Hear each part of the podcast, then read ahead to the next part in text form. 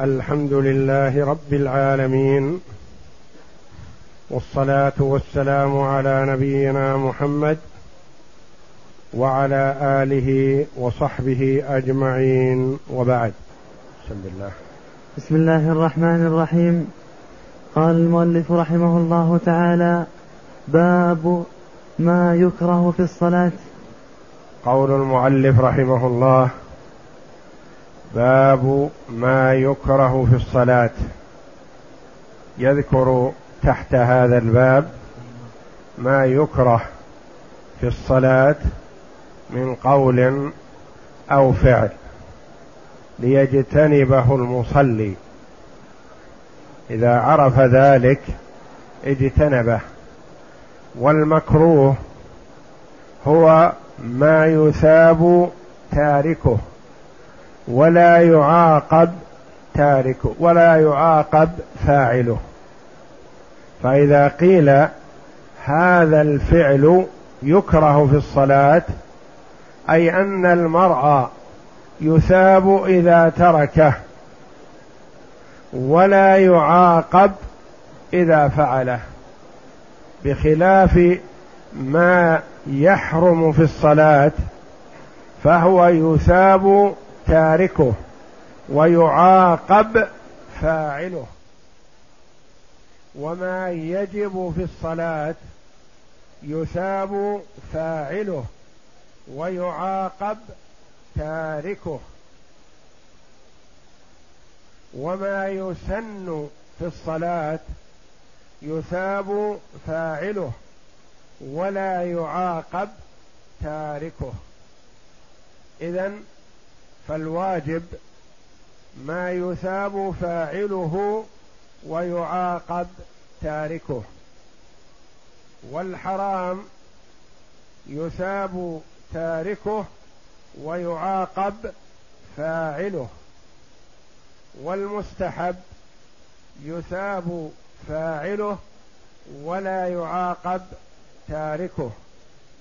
والمكروه يثاب تاركه ولا يعاقب فاعله والمباح هو الذي لا ثواب ولا عقاب عليه فهو جائز ولا ثواب ولا عقاب. نعم. يكره الالتفات لغير حاجة لأن عائشة رضي الله عنها قالت سألت رسول الله صلى الله عليه وسلم عن التفات الرجل وهو في الصلاة فقال هو اختلاس يختلسه الشيطان من صلاة الرجل حديث صحيح. نعم كمل. ولا تبطل الصلاة به ما لم يستدر بجملته أو يستدبر القبلة. نعم. كمل. ولا يكره لحاجة لأن سهل بن الحنيظرة قال جعل رسول الله صلى الله عليه وسلم يصلي وهو يلتفت إلى الشعب. قال وكان بعث أنس ابن أبي مرثد طليعة رواه أبو داود.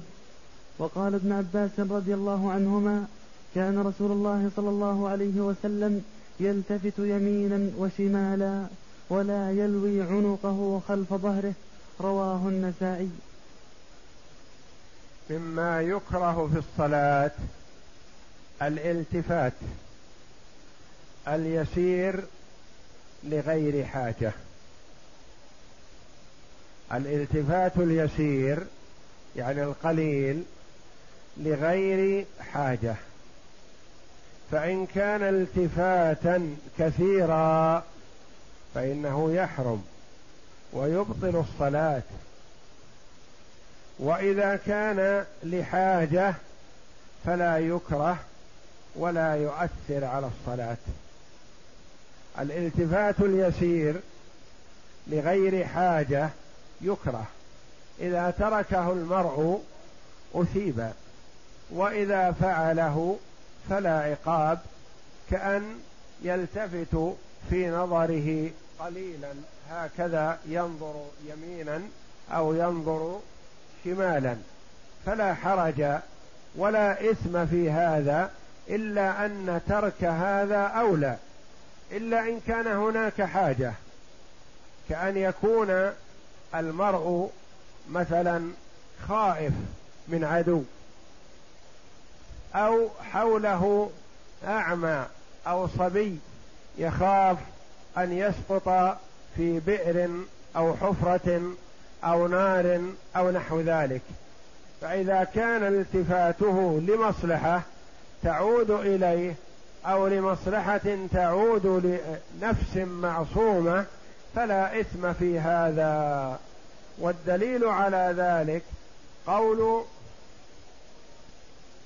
سهل ابن الحنظلية قال جعل النبي صلى الله عليه وسلم يصلي وهو يلتفت إلى الشعب. يقول ثوب بالصلاة يعني أقيم للصلاة فجعل النبي صلى الله عليه وسلم يلتفت إلى الشعب وهو يصلي. وذلك أن النبي صلى الله عليه وسلم بعث إلى الشعب أنس ابن أبي مرثد طليعة لينظر خشية من أن يفاجئه العدو وهو في خارج. يفاجئه العدو من هذا الشعب وهو في صلاته مع المسلمين فيفتكون بالمسلمين. فلذا أرسل النبي صلى الله عليه وسلم الطليعة لينظر ويلتفت لأنه ربما يكون أمر الطليعة أنه إن رأى عدوا أن يأتي مسرعا إلى النبي صلى الله عليه وسلم. فينظر إن أقبل الطليعة ليتصرف صلى الله عليه وسلم التصرف المناسب خشية أن يهجم عليهم العدو. فإذا كان الالتفات لحاجة كأن يكون المرء خائف أو يخاف من سبع أو من حية أو من عقرب أو يخاف على نفس معصومة الوقوع في بئر أو الوقوع في نار أو الوقوع في حفرة فيلتفت التفاتا يسيرا فلا يكره له ذلك. فإن التفت التفاتا عظيما ولوى عنقه أو جعل القبلة خلفه بطلت صلاته وما صحت إلا في حالة واحدة. إذا التفت التفاتا كثيرا وهو في جوف الكعبة فالصلاة صحيحة لأنه إن انصرف عن ناحية توجه إلى ناحية أخرى. والدليل على كراهيته قول عائشة رضي الله عنها سألت رسول الله صلى الله عليه وسلم عن التفات الرجل وهو في الصلاة قال هو اختلاس يختلسه الشيطان من صلاة الرجل. حديث صحيح. يعني إذا لم يكن هناك حاجة فهو اختلاس. أما إذا كان هناك حاجة فلا بأس بذلك. نعم. ويكره رفع البصر لما روى البخاري. أن أنسا قال قال رسول الله صلى الله عليه وسلم ما بال أقوام يرفعون أبصارهم إلى السماء في صلاتهم؟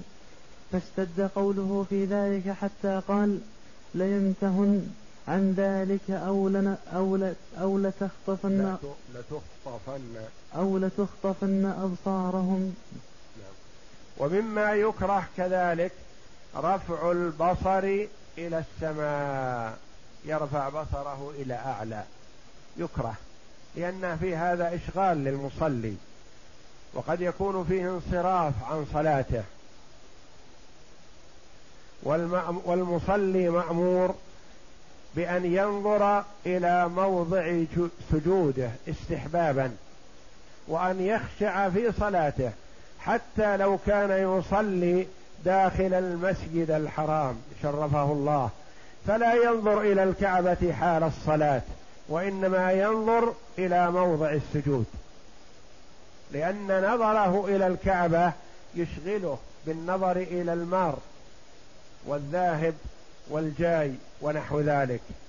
ورفع بصره إلى السماء ربما ينظر إلى الطيور المتحركه بين السماء والأرض أو ينظر إلى النجوم أو ينشغل بنجم متحرك أو شهاب نزل أو نحو ذلك. فأمر بغض البصر وأن ينظر إلى موضع سجوده قال بعض العلماء رحمهم الله إلا في حالة يباح له رفع بصره إلى السماء ورفع وجهه إذا تجشى وخشي أنه إن تجشى آذى من على يمينه أو لا شماله فيرفع وجهه إلى السماء حتى تذهب الرائحة إلى أعلى. ويكره أن يصلي ويده على على خاصرته لما روى أبو هريرة رضي الله عنه أن النبي صلى الله عليه وسلم نهى أن يصلي الرجل مختصرا متفق عليه. ويكره أن يصلي ويده على خاصرته يعني يجعل يده اليمنى مثلا على خاصرته اليمنى أو يده اليسرى على خاصرته اليسرى مثلا يتكي بها أو يلم بها لغير حاجة فيكره ذلك لأن في هذا مشابهة للكفار في بعض صلواتهم يعملون ذلك. فلذا نهى النبي صلى الله عليه وسلم أن يصلي الرجل ويده على خاصرته. هذا الحديث متفق عليه. ولأن فيه شيء من الخمول أو الاتكاء أو الاعتماد على شيء فكونه خاشع متذلل بين يدي الله جل وعلا ينظر إلى موضع سجوده أجمع لنفسه وفكره. نعم. ويكره أن يكف شعره أو ثيابه أو يشمر كميه. لقول النبي صلى الله عليه وسلم أمرت أن أسجد على سبعة أعظم ولا أكف شعرا ولا ثوبا. متفق عليه. وكره أن يكف شعره أو يعقصه كفه لمه أو عقصه بأن يدخل أسفله في أعلاه لأن هذا عمل المنشغل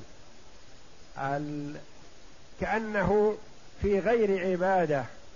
أو تجميع ثيابه ولم بعضها على بعض أو ربطها أو تشمير الكمين مثلا بأن يفسر كميه إلى أعلى لأن هذه صفة لغير الخاشع المتذلل. فلذا نهي عن هذا الفعل. وقال صلى الله عليه وسلم أمرت. فإذا قال عليه الصلاة والسلام أمرت فالآمر له الله جل وعلا أن أسجد على سبعة أعظم. والسبعة الأعظم هي أطراف القدمين والركبتان واليدان والسابع الجبهة والأنف. فلا يجوز للمصلي أن يرفع أحد قدميه أو أن يرفع أحد يديه أو أن يرفع يجعل يدا على الأخرى أو يجعل رجلا على الأخرى. بل يمكن هذه السبعة من مكان صلاته سواء كان يصلي على الأرض أو يصلي على فراش ونحوه.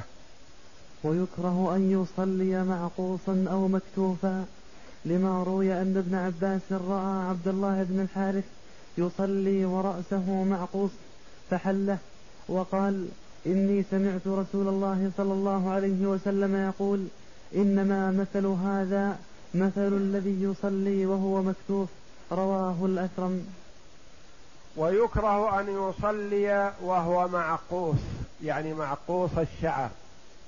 والعقص لم أسفله إلى أعلاه أو مكتوفا يعني مكتف في بيديه أو لاما شعره لما روى ابن عباس لما روي أن ابن عباس رضي الله عنهما رأى عبد الله بن الحارث يصلي ورأسه معقوس فجاء رضي الله عنه وحله وأطلقه والرجل يصلي. فلما انصرف عبد الله بن الحارث من صلاته قال ما لك ولرأسي؟ لما اشتغلت برأسي وأنا في الصلاة فقال رضي الله عنه إني سمعت رسول الله صلى الله عليه وسلم يقول إنما مثل هذا مثل الذي يصلي وهو مكتوف ويصلي وهو مكتوف منهي عنه. فلا يكتف عضوا ولا يكتف شعرا يعني لا يعقص شعره. فإن كان عاقصا لشعره لشغل قبل الصلاة فيشرع له قبل الدخول في الصلاة أن يحله. نعم. ويكره أن يشبك أصابعه لما روي أن النبي صلى الله عليه وسلم رأى رجلا قد شبك أصابعه في الصلاة ففرج بين أصابعه.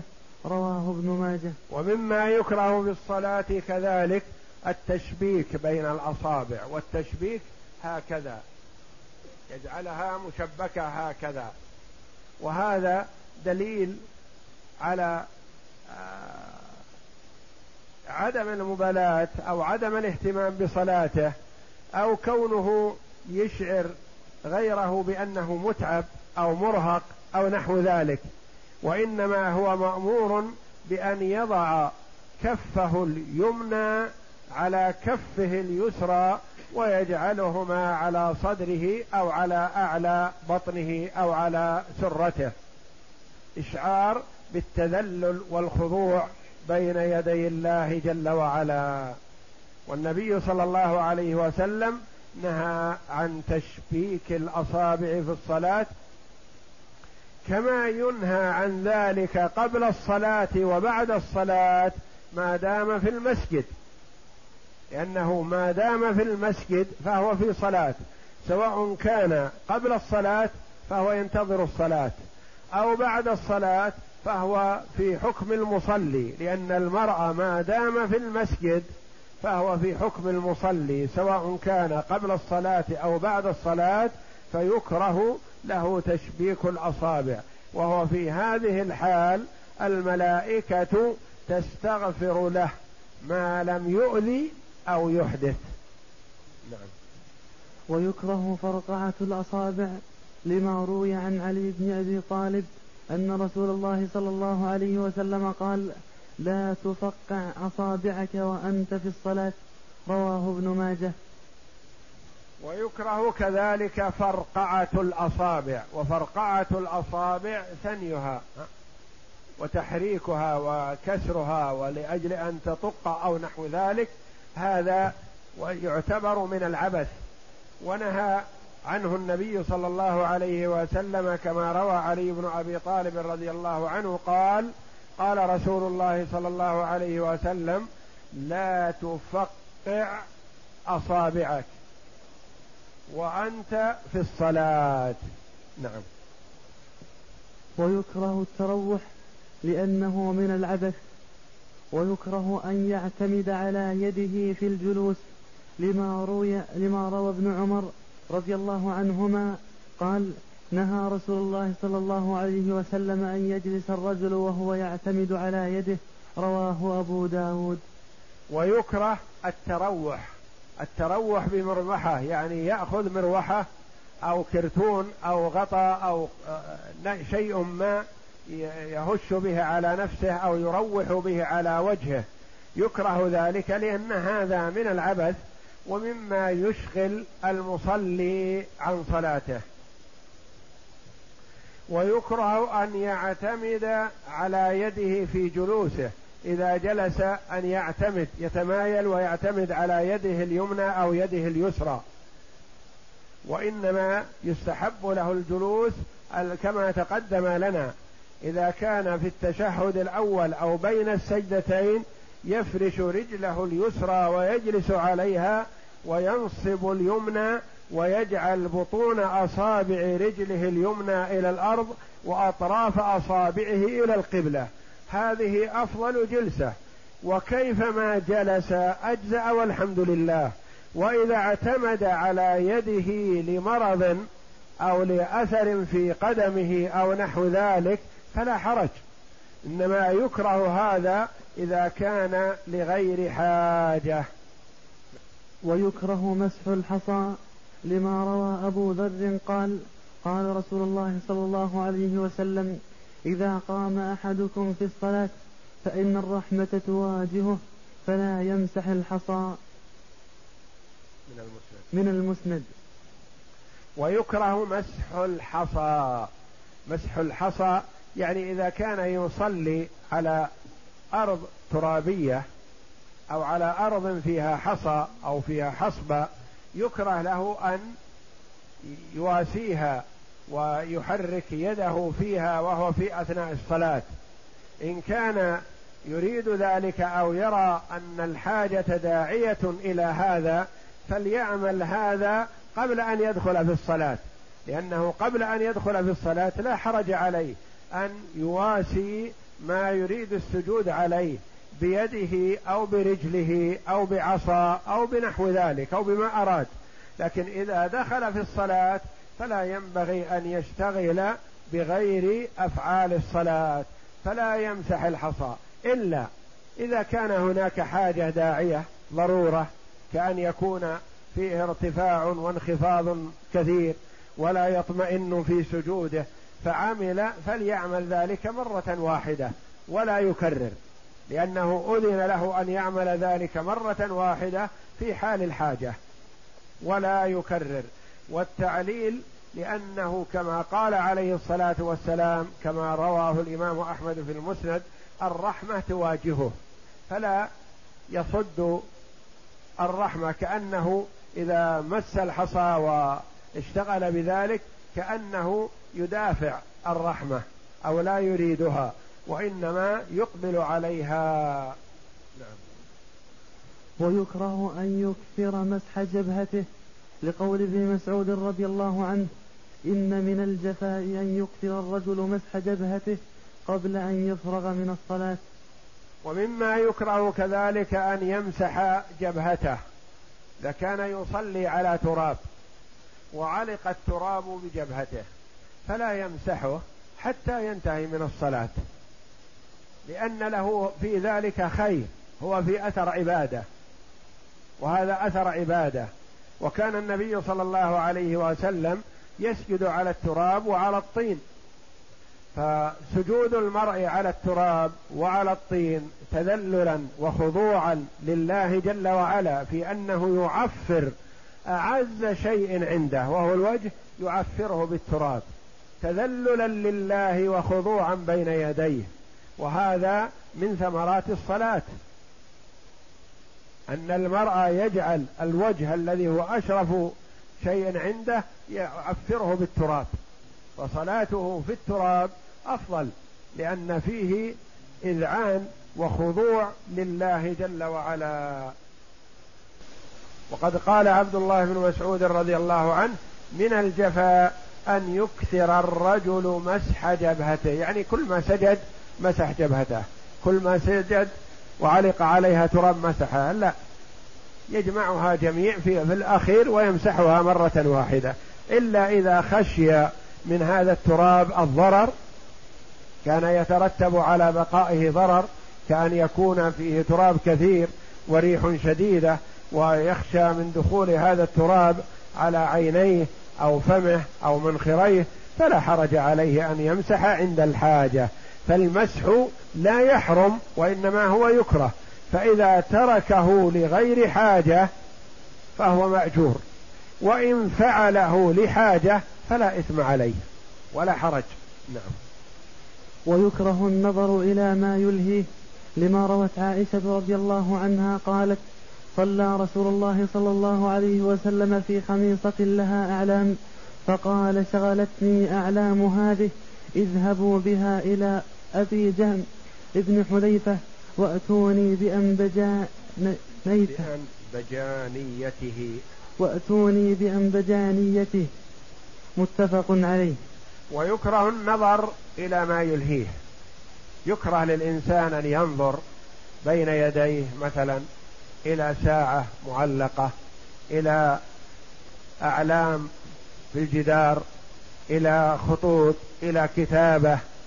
ولهذا كره كثير من السلف الكتابة في جدران المسجد لأنها تشغل المصلين.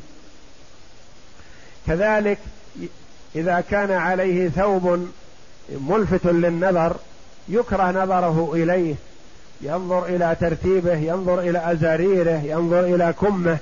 لا ينبغي له أن يشغل نفسه بهذا. فقد صلى النبي صلى الله عليه وسلم في خميصة. الخميصة كسى له أعلام يعني خطوط فيه خطوط.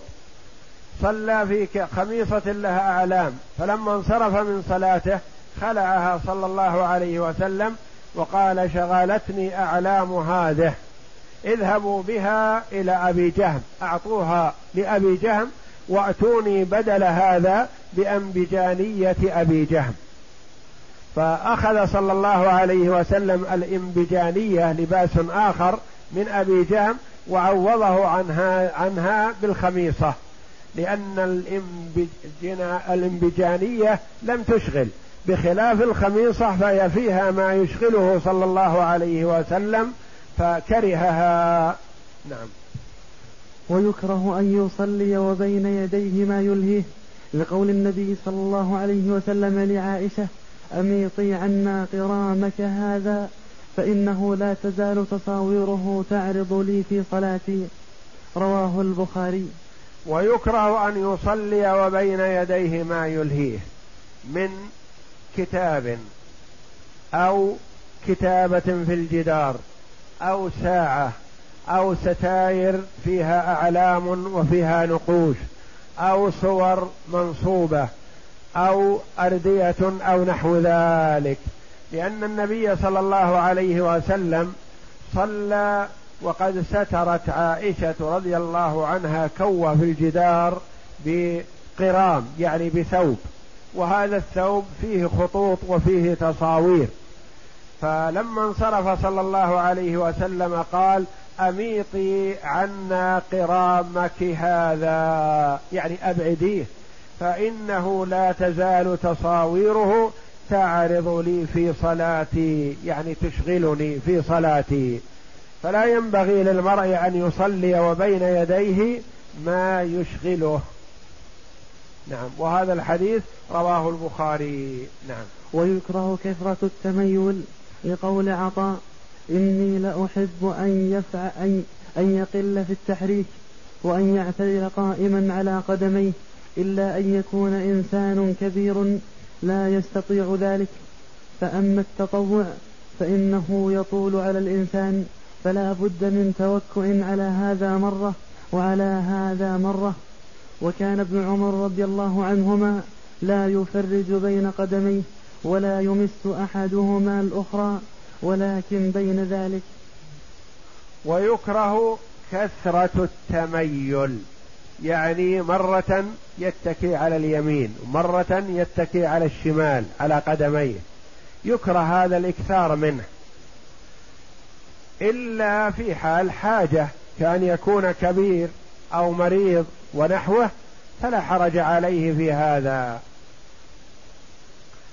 فأما في صلاة التطوع فلا حرج أن يتكئ على اليمين أحيانا ثم يتكئ على الشمال أحيانا وهو المراوحة يسمى المراوحة بين قدميه لأنه في صلاة التطوع يطيل المرء في صلاته كما تقدم لنا أن النبي صلى الله عليه وسلم صلى في ركعة واحدة البقرة والنساء وآل عمران. في ركعة واحدة عليه الصلاة والسلام. فهو إذا صلى بقراءة طويلة يحتاج إلى أن يروح بين قدميه يتكي على هذا أحيانا وعلى هذا أحيانا لا حرج. وأما في الفريضة فينبغي له أن يثبت. ولا يكثر التميل بين رجليه. وكان ابن عمر رضي الله عنهما لا يفرج بين قدميه. يعني لا يباعد بين القدمين ولا يمس إحداهما الأخرى. يعني ما يلصق الكعب بالكعب. كعبه الأيمن بكعبه الأيسر. ما يلصقهما. ولا يفحج رجليه وإنما يجعلهما وسط. لأجل في هذا يستعين بهذا على الاستمرار والثبات وعدم الحركة. لأنه إذا فحج رجليه احتاج أن يلمهما أحيانا. وإذا رصهما احتاج أن يفرقهما أحيانا. فالأفضل أن يكون بين بين لا مفرجتين ولا متلاصقتين. ليكون اعتماده في الفريضة على كلتا قدميه. ويكره العبث ويكره تغميض العين نص عليه أحمد وقال هو من فعل اليهود. ويكره تغميض العينين. لا يغمض عينيه وهو في الصلاة وإنما ينظر إلى موضع سجوده. قال العلماء رحمهم الله إلا إذا كان فتحه لعينيه يقع على محرم كأن يمر بين يديه امرأة يقع على شيء يشغله في صلاته كأن مرت بين يديه زوجته. وإن كان نظره إليها سائغ لكن في حال الصلاة لا ينبغي أن ينظر. فلئلا يشتغل بالنظر إلى زوجته يغمض عينيه ما دامت بين يديه ما دامت أمامه. وتغميض العينين في الصلاة من فعل اليهود كما ورد ومن فعل المجوس لأن المجوس يصلون إلى النار ويغمضون أعينهم. نعم. ويكره العبث كله وما يذهب وما يذهب بخشوع الصلاة.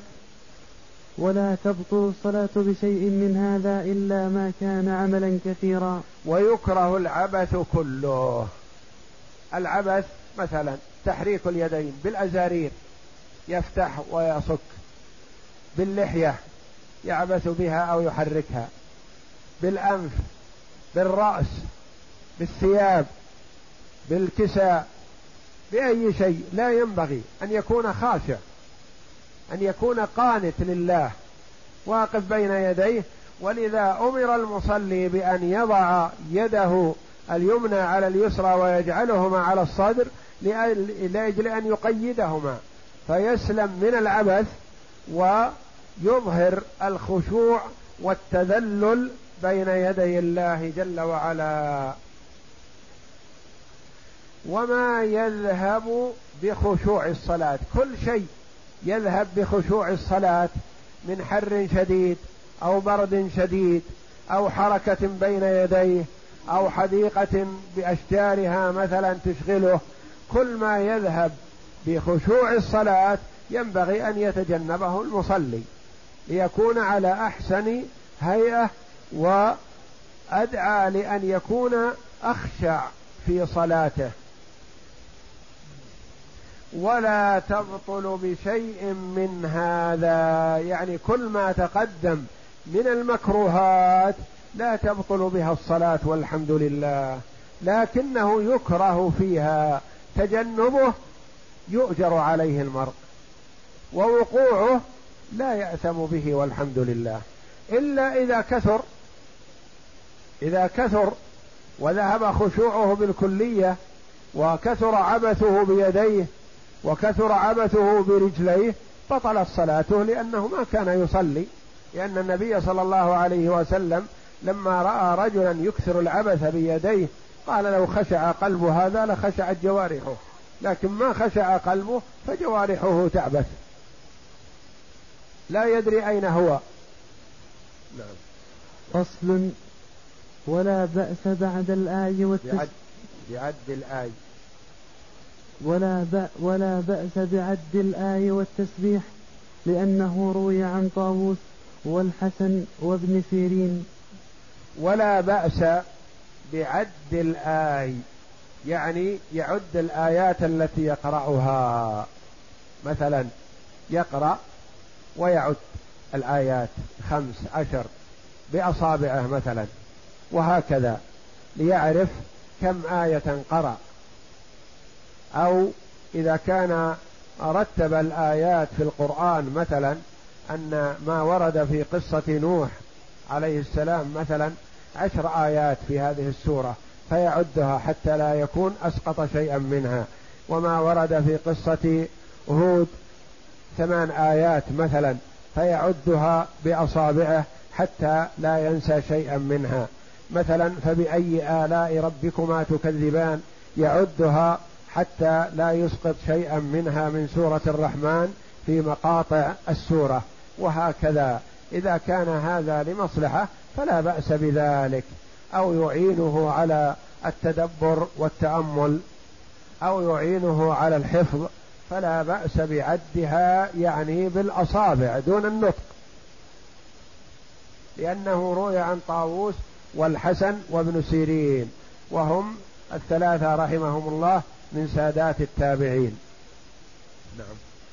ولا بأس بقتل الحية والعقرب.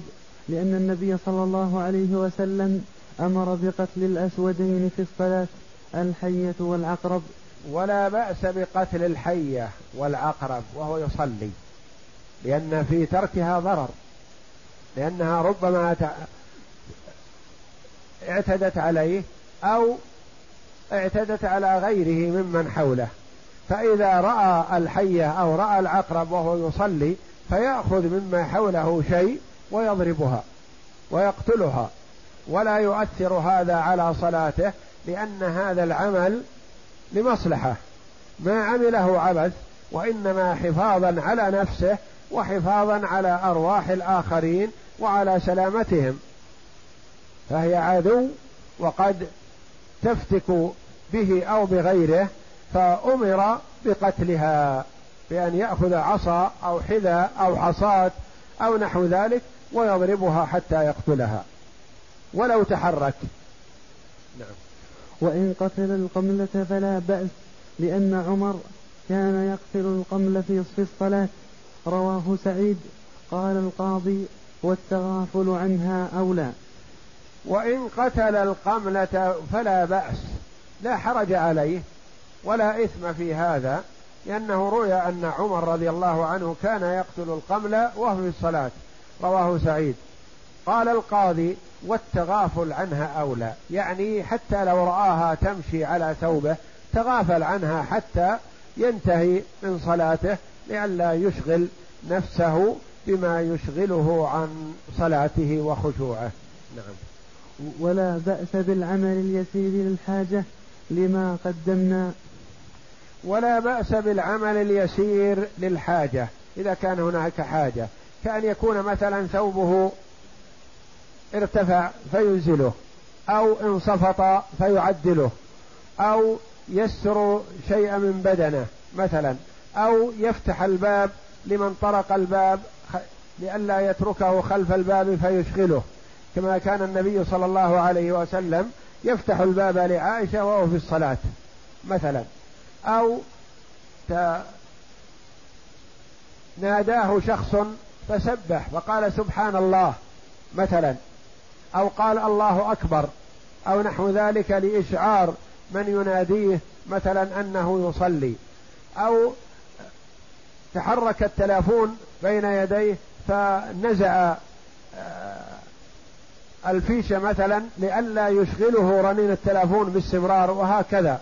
يعني أي شيء يعمله لمصلحة ومحافظة على الخشوع في الصلاة فإنه لا يؤثر. أو مثلا حمل طفلا صغيرا أو أنزله فلا بأس لأن النبي صلى الله عليه وسلم كان يحمل أمامة بنت زينب رضي الله عنها بنت ابنته زينب يحملها فإذا قام حملها وإذا ركع وسجد وضعها على الأرض عليه الصلاة والسلام. وهذا في النافلة. فإذا كان الحركة والعمل يسير ولمصلحة فلا حرج في هذا. فصل. وإن تثاءب في الصلاة استحب له أن يكظم فإن لم يقدر وضع يده على فيه لقول رسول الله صلى الله عليه وسلم إذا تثاءب أحدكم فليكظم ما استطاع. وفي رواية فليضع يده على فيه فإن الشيطان يدخل. رواه مسلم. وهذا حديث حسن. نعم. وإن تثاءب لأن التثاؤب ما يأتي به المرء إنما قد يتسلط عليه التثاؤب. فإذا تثاءب فعليه أن يكظم يمنع التثاؤب ما استطاع. فإن لم يستطع أن يمنعه فليضع يده على فيه لئلا يدخل الشيطان في فيه ويتلاعب به. لأن الشيطان إذا رأى ابن آدم يتثاءب ضحك وسره ذلك. وكما ورد التثاؤب في الصلاة من الشيطان بخلاف التثاؤب في الحرب والقتال فهو سكينة ورحمة من الله جل وعلا. وأما في الصلاة فهو إشغال للعبد عن الصلاة وصرف له عنها فيستحب له إذا تثاءب أن يكظم ما استطاع. فإن لم يستطع أن يكظم تثاؤبه فليضع يده على فيه لقوله صلى الله عليه وسلم فليضع يده على فيه فإن الشيطان يدخل. رواه مسلم. نعم. وإن بدره البصاق بصق على يساره وإن بدره البصاق بصق عن يساره أو تحت قدمه فإن كان في المسجد بصق في ثوبه وحك بعضه ببعض لما روى أبو هريرة رضي الله عنه أن النبي صلى الله عليه وسلم رأى نخامة في قبلة المسجد فأقبل على الناس فقال ما بال أحدكم يقوم مستقبل القبلة فيتنخع أمامه؟ أيحب أحدكم أن يستقبل؟ فيتنخع أن يستقبل. أن يستقبل فيت فيتنخع في وجهه. إذا كمل الحديث. إذا تنخع أحدكم فليتنخع عن يساره أو تحت قدمه فإن لم يجد فليقل هكذا. ووصف القاسم فتفل في ثوبه ومسح بعضه على بعض. فإن غلبه البصاق تجمع في فيه بصاق أو نخامة أو نخاعة مثلا ماذا يعمل؟ إن كان يصلي خارج المسجد فيتفل عن يساره. يتمايل يسارا قليل ويدخل. أو تحت قدمه مثلا في الأرض. فإن كان في مسجد فلا يحسن أن يبصق في المسجد. أو كان في فراش مثلا فلا يحسن أن يبصق في الفراش. وإنما يأخذ طرف ثوبه أو عمامته أو غترته أو شماغه أو نحو مما عليه ويبصق بطرفه ويفرك أحدهما الطرف بالآخر حتى لا يتجمد أو يبقى هذه النخاعة أو النخامة كريهة المنظر لأجل أن تزول عينها. هكذا أدب النبي صلى الله عليه وسلم الصحابة وعلمهم وهذا تعليم للأمة قاطبة. فالمرء لا ينبغي أن يسعى في تجميع البصاق أو النخامة أو يحرك شيئا من داخله وإنما إذا غلبه شيء من ذلك أو رأى أنه يمنعه من الاستمرار في القراءة فليخرجه. إلى أين يخرج؟ إن كان في تراب خارج المسجد مثلا فيبصق عن يساره ولو التفت يسيرا كما تقدم لنا أن الالتفات اليسير لحاجة لا يؤثر. يبصق عن يساره أو يبصق تحت قدمه ولا يبصق أمامه لأن الرحمة تواجهه فلا يبصق أمامه. وإن كان في مسجد فلا يبصق في المسجد أو كان في فراش فليأخذ طرف ردائه أو ثوبه أو شيء مما عليه ويبصق به ويحك بعضها على بعض حتى تذهب عينها. وقد كره النبي صلى الله عليه وسلم لما رأى النخامة في قبلة المسجد وتأثر من هذا صلى الله عليه وسلم وقال أيحب أحدكم أن يستقبل في وجهه ويبصق في وجهه؟ كل الناس يكره ذلك فلا ينبغي له أن يكره أن يبصق أمامه وإنما يبصق كما تقدم في الأرض أو في ثوبه.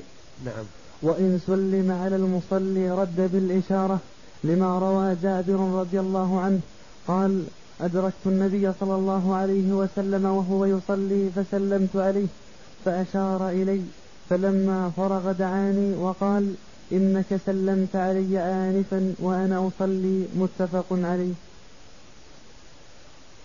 وإن سلم على المصلي فلا حرج يعني إذا جئت إلى شخص يصلي هو في صلاته فلا حرج أن تسلم عليه وإن كان في صلاته وعليه هو أن يرد بالإشارة.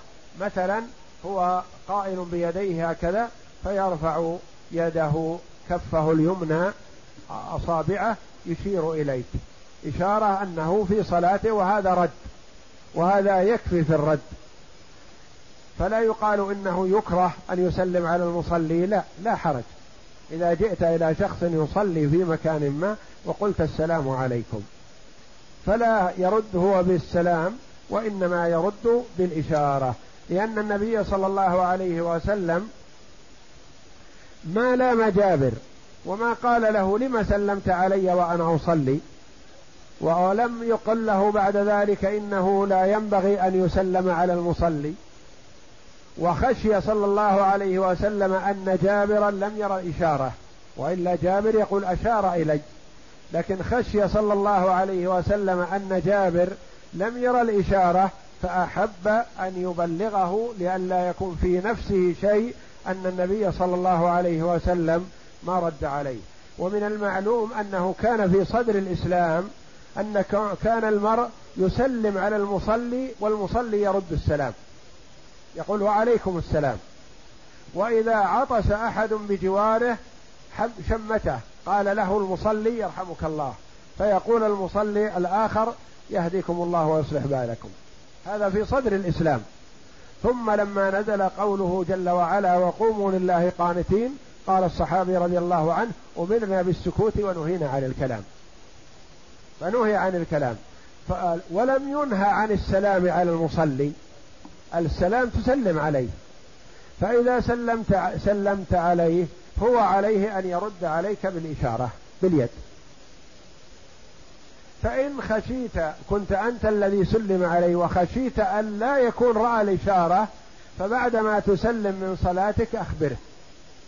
قل له يا أخي أنت سلمت علي وأنا أصلي وأنا رددت عليك كما أمرني النبي صلى الله عليه وسلم رددت عليك بالإشارة. لئلا يكون في نفسه شيء. والله أعلم. وصلى الله وسلم وبارك على عبده ورسول نبينا محمد وعلى آله وصحبه أجمعين.